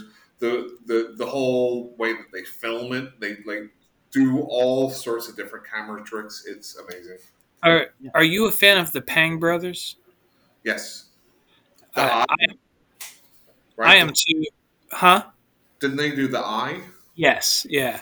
Yeah. But here's the thing: the Eye, like the not the god awful American remake, but um, uh, the Eye was phenomenal. Yep. Um, and then the Eye Two, I found was really good too. Uh, it was really well done. The concept was cool.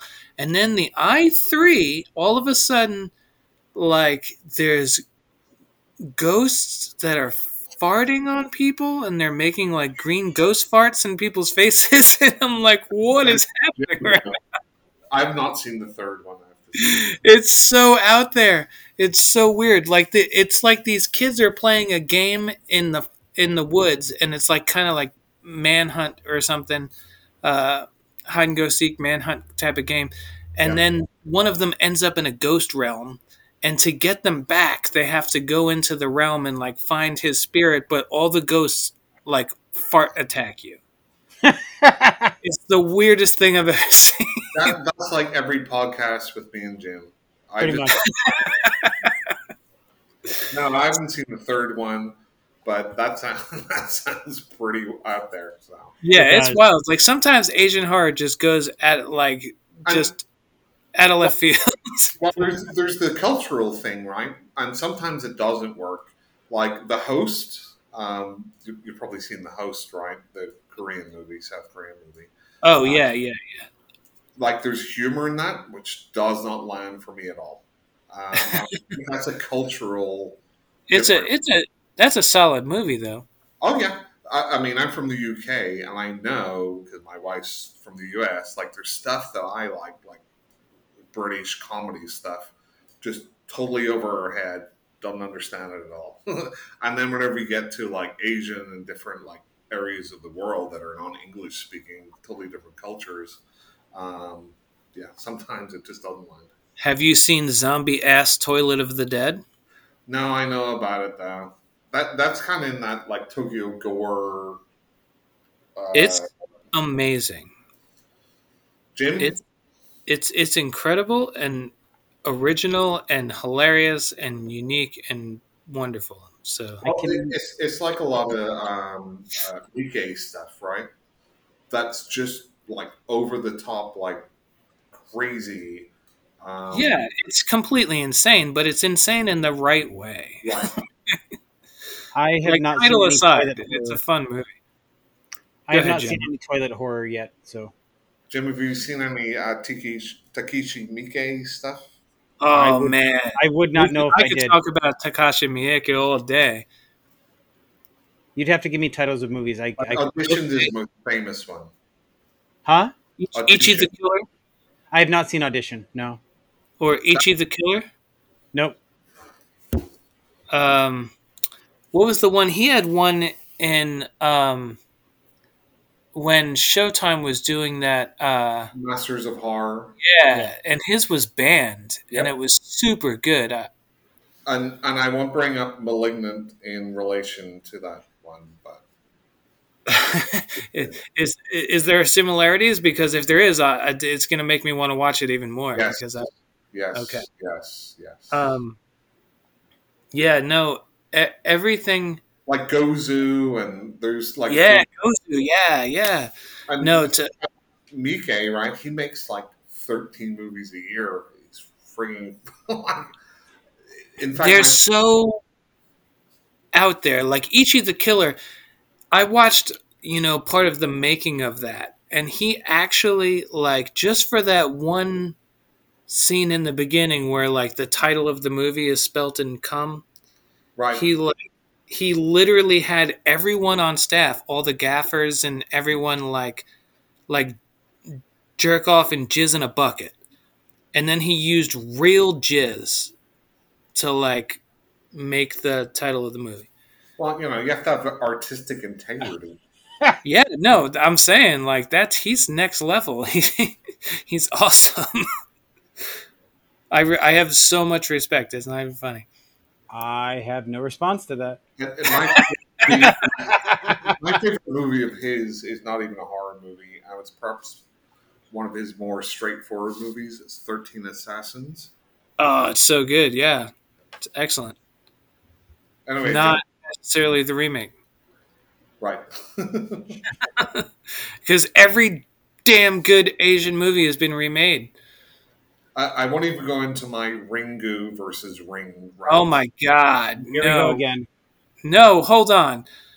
Ringu is amazing. The books are amazing. The movies are amazing. The Ring American movies are all garbage. Correct. We're in agreement. I disagree. I, So, I'm on, In- I feel in my- like I'm on Team Mark. I've been on, uh, you know, I've agreed with you a couple of times, but I feel like uh, overall I'm on Team Mark. That's not surprising. Team Mark. Yes, I have you I have, uh, I have, um, I saw um, The Ring first, and I thought it was a good movie. I Well, yeah, if you saw it first and then but then you go back and you watch the other one and you realize that The Ring is only like 30 minutes of the original movie. Right, I, I do agree. My biggest issue with Ringu when I first saw it was that it felt really disjointed to me, No, and it's probably because I'm. Will you shut up and let me give my opinion? You're, you're you're fractally wrong, Jim. Anyway, No, I'm not. You're wrong. No, no, I'm not. Yep. I. You cannot speak to my experience, sir. Only I can speak I to would want to speak to your experience, especially your movie going experience. so anyway, I I had some trouble following along the first time I watched the movie. I watched it. I've now since watched it several times, and I absolutely think it's a great film. But it didn't diminish my love for the the Ring with Naomi. So, so Have you go ahead. have you watched the rest of them? Have you read any of the books? I have not read any of the books. I've like seen, they go so I much deep. I've seen two of the sequels so like far. the the um, American movies are so like hollow. They're So, Yeah, I, I don't disagree with that, but I did enjoy them. Here's the thing about the the ring versus Ringu. What the ring does is strip out all the mythology, all the great backstory, right, Um, exactly. They- And they- the and, and you know what they put in its place? Oh, it's just this girl with weird powers that we don't know how she got them, and now she's scary girl. Uh, That's that's what Americans do. Like the most infuriating one to me overall is uh, record. Rec. Uh, yeah, um, turned into um, quarantine Yeah. Yeah, because they took the like the reason record was so good was the backstory and and the twist and everything and they took that and threw it in the trash and then they were like when we make an american version of this how about we just make it rabies and i was like why why would you do that So, so here's a counterpoint. Um, I don't mind quarantine. Um, I don't think they explain much in Rec. Um, they explain much more in Rec too. yeah Uh, exactly The- it keeps building But, But you couldn't even have that movie with Quarantine. Quarantine 2, like, it couldn't be Rec 2 because they changed the entire premise. They're like, let's just do it on an airplane. Like, no. But- the quarantine, the quarantine to me is you take it by itself, right? Take the quarantine two and the Rec two thing out of it, right? And just look at it as its own movie if you can. It's a decent enough little movie. It's nothing groundbreaking, but it's fine. Um, but what Rec two? Um, Rec two is my favorite out of the Rec series. Um, is the, goes the- further the- into the twist. is a retconning of it and saying, okay, in the first movie, it did look like it was like a zombie outbreak, right? Yeah, and- until the twist.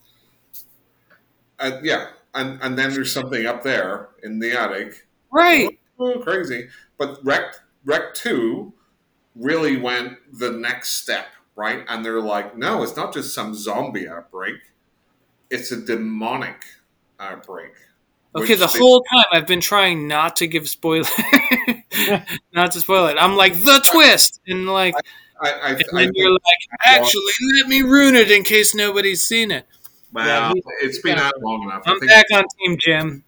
there's a stat He's a, Jim will love it and give it a three out of ten. Pretty much. Uh, So I did not watch Quarantine because you know my feelings about Jennifer Carpenter, Mark. Carpenter and- I she's like Sheri Moon. I can't stand her, and I hate everything she's ever in on screen. Um, Okay, next. Yeah, what's next on the list? There's a lot of movies to get through.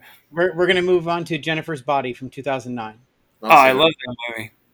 I haven't Uh, seen it yet. Uh, you haven't seen it? No, I. Oh man, it it's it's so like it, it's a comedy, and it's Yeah. it's really just masterfully done. I, I like that's a nine out of ten for me. And I- and I've I'll say that, and in saying that, I want to say I am not even a little bit of a Megan Fox fan. So and I think that's why I avoided it for the most part. And at the point when I got over the whole "I hate her guts" thing, I just never picked it up. Yeah, no the the writing is just incredible, and, and and the directing is really good too. Next up, Mark, we have your favorite sequel ever, What? Evil evil, Dead Two. Oh yes. Oh yeah, Uh, uh, wait, I mean, the the quintessential '80s horror comedy. Yeah. Agreed. it's you know I I actually there's a place here that is a bar that does um, Terror Tuesdays, and every Tuesday night if you go at, out back they had they put up a screen and they show like old horror movies and have s'mores on the fire Oh, nice. and yeah it's it's super awesome you know drink an IPA have some s'mores watch classic horror it's it's a beautiful night Nothing better than that. yeah no seriously it's incredible um, and uh, yeah, come to Asheville, people. We got the good stuff. And um, it uh, they did they just did Evil Dead 2, and my partner had never seen it, and um, she was like, "Oh, I understand so much about so much." In horror in general now, after watching this movie, and so many memes and jokes and like it all makes sense now. And I was like, yeah, it's definitely a classic. So, Like, so, so I think that obviously the '80s were the pinnacle, the zenith of horror comedy. Um, but what Evil Dead 2 does is that it starts and there's like a five minute build up and then it never stops. It's just one thing after another and it's just fantastic. it's, I don't even, I feel like the, like it shouldn't have been Evil Dead 2 though, because it, like it's kind of like a, almost like Evil Dead again, just like So, done. right. So, so it is. It is. A, it is supposed to be a sequel, but they couldn't get the rights to the first movie to do an intro. Right. Um, so they just redid an intro, and it's supposed to be like the next adventures of Ash, but they have to like pre put that in. So It's definitely great. Like even, you know, the special effects. Like, uh, like I said, we were just watching it like the other day, and we were just cracking up. Uh, Like the gore, it was just, it was, it's all magnificent. it, It's, it's the, it's the, it's the sweet spot for Sam Raimi, right? yes, for sure. Between the comedy and the. I mean, you say that, but I, I, I love all that is Sam Raimi. I think. I Uh, agree. That well i'll say like army of darkness is too comedy for me in this trilogy i think evil dead 2 just hits that sweet spot But you know, you say that, but like most of what, like people know of the Ash character and like personality comes from Army of Darkness. yeah i'm not most people Listen, listen up, you primitive metal screwheads. Love that movie. So next up, we have a movie we already talked about once already. That's The Exorcist Three. yep classic george C. Yeah. scott Yeah, Wonderful. it's great. Uh, next up is a movie that we already know uh, Chisto hates. It's called Sinister. do you hate that No, I'm No, kidding. It, it was a joke. He doesn't like Insidious. Yeah, no. S- Sinister, I, I I loved. I thought Uh, it was great. Sinister two, I have a completely different opinion of, but Sinister one was fantastic. Yeah, Ethan Hawke was great in this film. Yeah, Yep. Ethan Hawke's normally great. so He is. He is. and, and this is the second scott derrickson um, directed possession movie right jim hmm Sure, if you say so. well the, the, other, one, the other one has uh, your favorite actress in it Are you going to expound on that? So, what Jennifer Carpenter possession movie was there before? So, One of my personal favorites. I have no idea because you know I wouldn't have watched it. Oh come on, we've already talked about this, just not on the air. The Exorcism of Emily Rose. Yes, Again, I haven't seen it. you haven't seen it? No, Welcome to my. I don't think you understand my distaste for that actress. you know what like you can you can dislike like i just said you know like uh maggie grace i hated her in several things and then watched something and loved her in it you know like it's I have yet to have that experience with Jennifer Carpenter. well because you haven't watched the exorcism of of emily rose that's exactly. Probably true. So, Sinister is great. I think the best parts of it are those um, obviously the uh, the movies that he finds and how they're played out. Just the might- the whole the whole thing had this like just creepy feeling to it, like just the underlying feeling. I, I don't understand why this movie's on the list. This next movie's on the list because I don't think this is a possession movie at all. It's Drag Me to Hell from 2009. There is possession, and, That's Yeah, not- yeah. I mean, during the seance, of but it's not course, a but possession movie. It's not a possession movie. I mean, I I love the movie, but I wouldn't put it on the list. It's- Exactly. I, I absolutely adore, like you said, almost everything I've seen from Sam Raimi, Yeah, and that is no exception. right. And of course, But I agree with you; it shouldn't be on the list. it's a somewhat remake of Night of the Demons. Yeah. based on casting the runes. Uh, yeah, this is possession adjacent. Yeah. I Yeah, I, I, I- I'll agree with that. So next up, number 14 is Ju-on. Oh man, love it.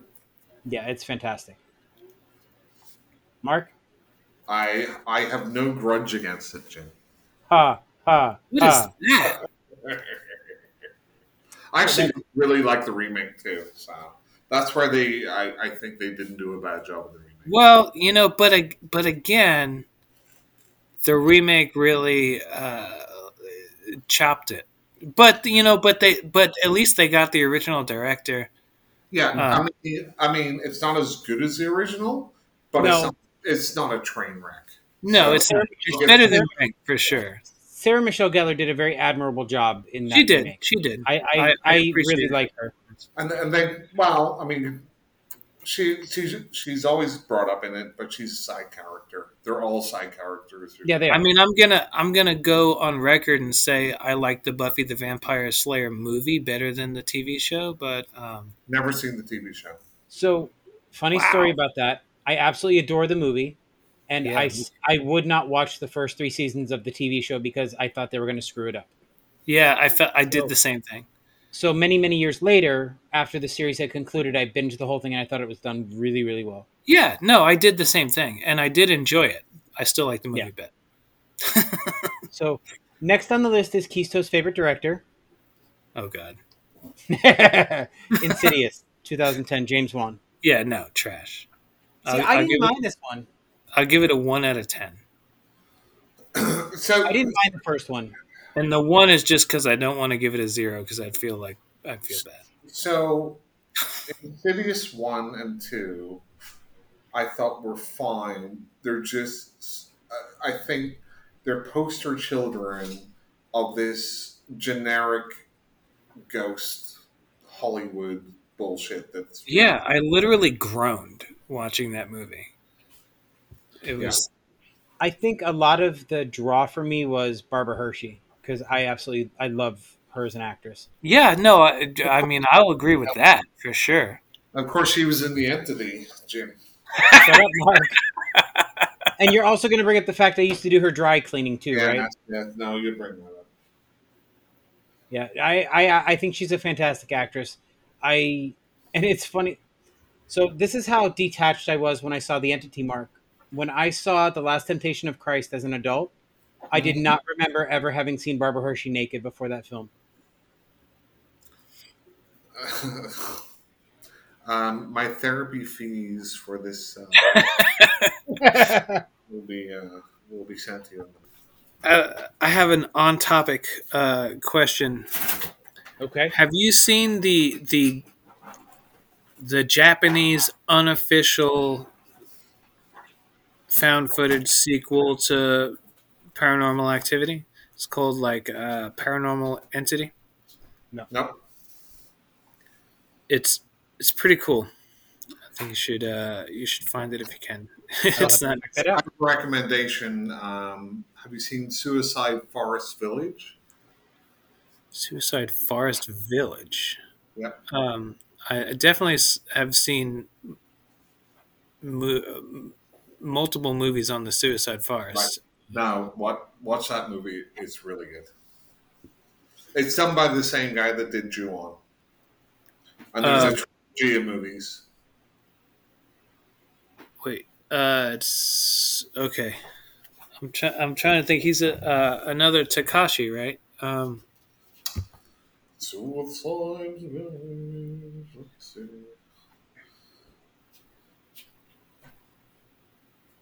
Suicide Village. Let's see. Suicide Forest Village. 2021. Uh, Oh, so it's fairly recent. Takashi Shimizu. Yeah.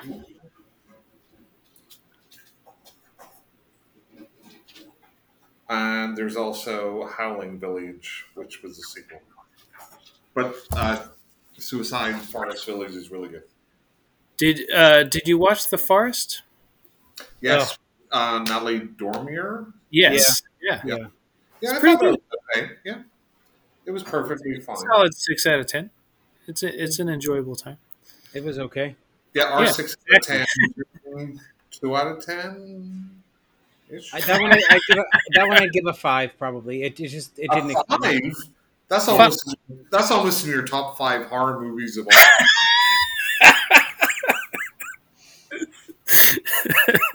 All right. What's the next possession film? The next one is one of my favorites from the '80s. It's The Prince of Darkness. Oh man, yeah, that's a good one. It is. Under, uh, Mark, don't you dare! Don't you dare! yeah, I, I don't like. Do not bring up that trilogy, or I will. I will, I will mute you. I think undervalued Carpenter movie. I I love the quantum physics and the religion meld melded together. Love it. I agree. I thought it was Yeah, it's, fantastic. it's really good. Um, I I think I give it. Uh, we're doing out of ten, right? That's Yeah. usually what Mark does. Yep. Yeah, I, I'd give it an eight. Yeah, I, I don't disagree. I give it an eight, eight and a half. Jim would give it a three. No, hang on, Jim. Did uh, whoa whoa? Did you say you give it an eight? Yeah. Okay, but that wasn't in your top five horror movies. Doesn't mean He's not a good never movie. gonna let it go. and you gave Event Horizon a six. he's, You don't know how to count, dude.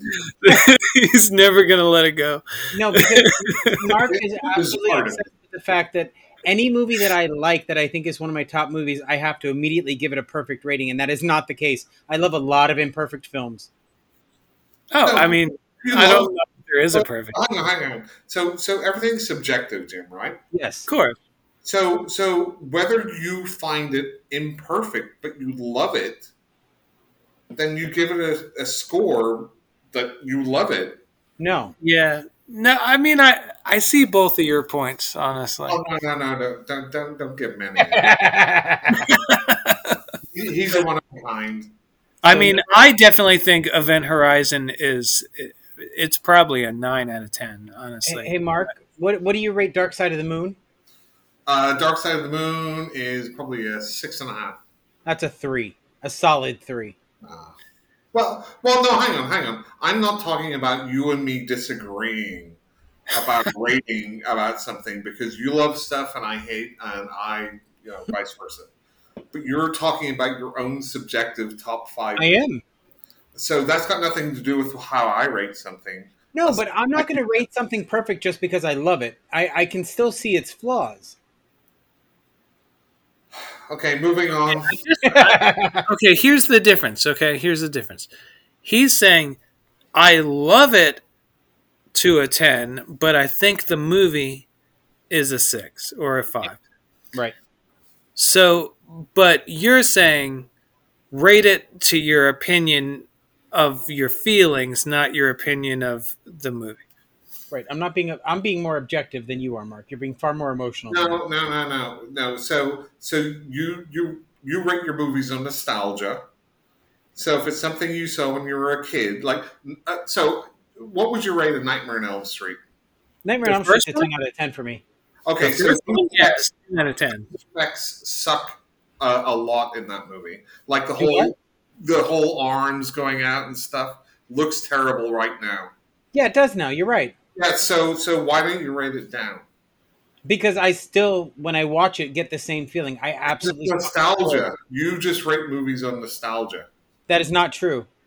So why are you rating Event Horizon down for the effects, but you're not rating Nightmare on Elm Street down for the effects? Because it still gives you the same visceral feeling when you watch it now that it did back then. Lord help me, help me. Okay. Anyway, moving on. Okay. Ready go on? You ready to go on to the next one? Please, Number 11 is Pulse. down this rabbit hole. Oh, wait, wait, wait, wait, wait. The the original Asian Pulse. Yeah, it, that's what it appears from here. Yes. Oh my god, ten out of ten. That's one of my all time favorite movies. I Now the American version is a one out of ten. It's I agree. I agree with the American total version. trash. I, I I, I I, honestly didn't like the original either. What? Yeah. And you're supposed to be a fan of Asian horror? Right? No, I'm a fan of what I'm a fan of. Get right? out of uh, here. Pulse, Pulse didn't. I mean, another movie which a lot of people love is A Tale of Two Sisters. Yeah, it's amazing. I watched that movie three times, thinking I missed something, or maybe I wasn't in the right mood for it. Just didn't didn't do anything for me. Okay. Well, I have. Yeah. I can't take your word for Asian horror anymore. Uh, anyway, Team Jim. Hashtag Team Jim. Yeah. I'm good at that. So, next, you, ready, you guys ready? We're getting into the top 10 here. Ooh, Okay. So, number 10 is Black Sunday from 1960. oh, the Mario Bava. Yeah, and honestly, I, you know, I I was just talking to someone the other day that I actually I I like his stuff better than Dario Argento's. Um, Bava kind of falls into the it's kind of an unpopular opinion, but Bava kind of falls into like Italian hammer type thing where it's a lot about the atmosphere. And I like, Yeah, like yeah, like- and stuff I really like. Uh, I mean, Argento is a little different. I mean, there's and Lucio Fulci. Yeah, Fulci, yes, Oh, Yeah. don't get don't get him started on Fulci, please. or Deodato, Cannibal Holocaust. Yeah, yeah. He he made me watch The New York Ripper, and I will never be the same. That I- was Jim. So, so I, I had so Jim's never watched an Italian horror movie before, so I had to throw him into the deep end with the sleaze tastic New York. Yeah. I mean, It's fucking trash. it's it it's it's definitely um it's it's a stylized Mark Mark gives me shit about the ghost rape in the entity, but yet he's fine with foot rape. Well, well, Jim, uh, you're not an eight-year-old, and you're not my son. that is true. Just saying. wait where's where's the dna test to prove this Well, considering we're both the same age, older than like, me. it might be a problem. i mean you know it could be uh it could be different uh dimensions you never know It could be. You never know. So See. number nine, we're gonna pull up. Um, I don't know. I don't consider this a possession movie either. It's a haunted house movie. The Amityville Horror from 1979. Okay. Uh, I mean, I get, I get that they they're going from the the angle where George was quote unquote possessed by the house, but I, I never saw it that way.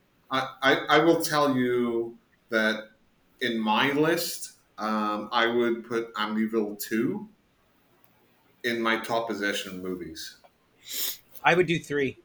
i Amityville three. honestly uh am not a fan of that franchise uh i i was weirdly impressed by the ryan reynolds remake Yeah, Uh, it was it was good.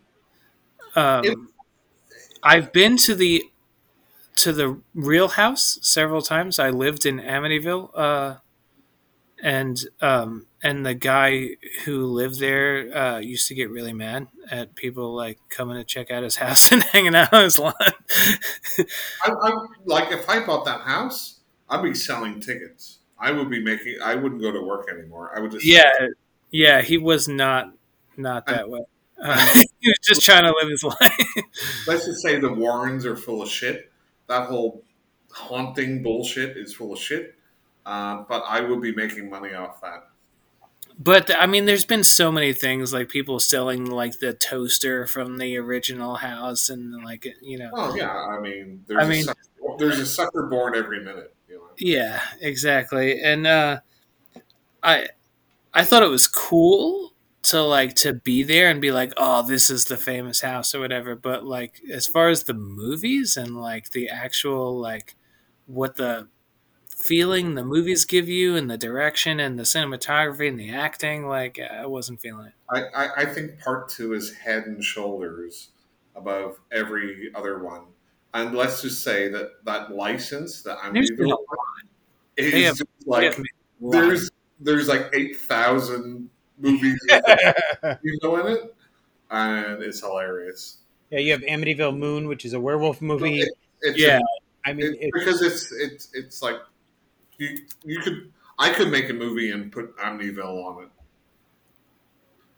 okay. So, go ahead. and there's there, there's things in in actual Amityville that are uh, much scarier. like in real life. Like real people. yeah. um, but yeah, no. So I, for me, it's probably a four. I'm not not a fan. when I thought it was a true a true story, it was definitely an, an eight or a nine. But, I- But it's definitely it's an it's another movie that lost its potency over the years. I just not I'm not a big fan anymore. so, so Jim, Yeah. Like, go back now and watch it and tell me it's a good movie. It's it's not. It, it's not great. No, it, it's it's an oh so that's kind of in that oeuvre of like the Omen and the Exorcist in the 70s where they were just trying to like hold on to that sort of. Mis- I think it's uh, like the first one's okay. I mean, if it's on the TV, it's not like oh my god, this is terrible. Um, but I think part two is much better, and it's got that weird incest thing going on. it does, which is weird. Yeah.